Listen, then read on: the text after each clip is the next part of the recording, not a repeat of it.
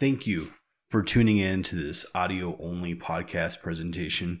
This is week 138 of the Lindahl Letter publication. A new edition arrives every Friday. This week, the topic under consideration for the Lindahl Letter is prediction markets and time series analysis. We have been going down the door of digging into considering elections for a few weeks now. You knew this topic was going to show up at some point. People love prediction markets. They are really a pooled reflection of sentiment about the likelihood of something occurring. Right now, the scuttlebutt of the internet is about LK99, a potential, maybe debunked, maybe possible room temperature superconductor that people are predicting whether or not it will be replicated before 2025. You can read the 22 page preprint about LK99 on arXiv. My favorite article about why this would be a big deal if it lands was from Dylan Matthews over at Vox. To be absolutely clear here, being able to advance the transmission power of electrical lines alone would make this a breakthrough if it was possible.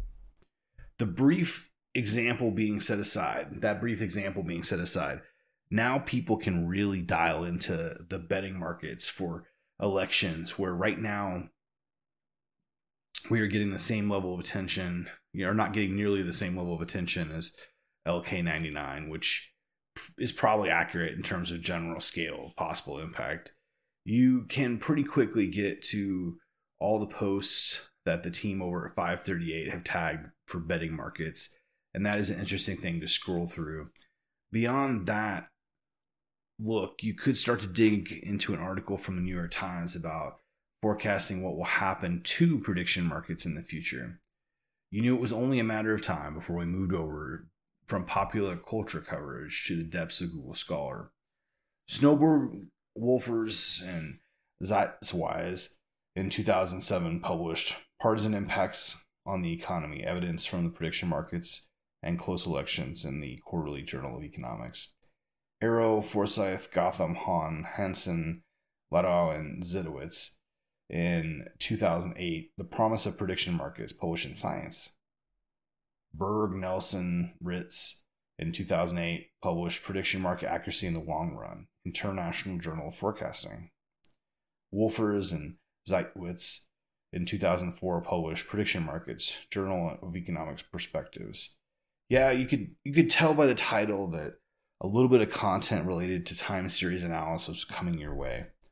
The papers being tracked within Google Scholar related to election time series analysis were not highly cited, and uh, to my extreme disappointment, are not openly shared as PDF documents.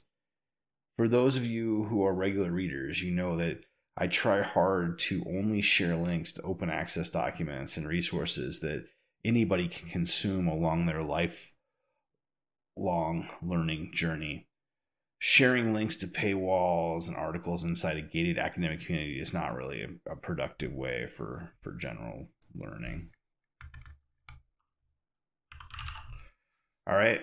What's next for the Lindahl Letter? Week 139, machine learning election models. Week 140, proxy models for elections. Week 141, election expert opinions. Week 142, door to door canvassing. If you enjoyed this content, then please take a moment and share it with a friend. If you are new to the Lindahl Letter, then please consider subscribing. New editions arrive every Friday. Thank you and enjoy the week ahead.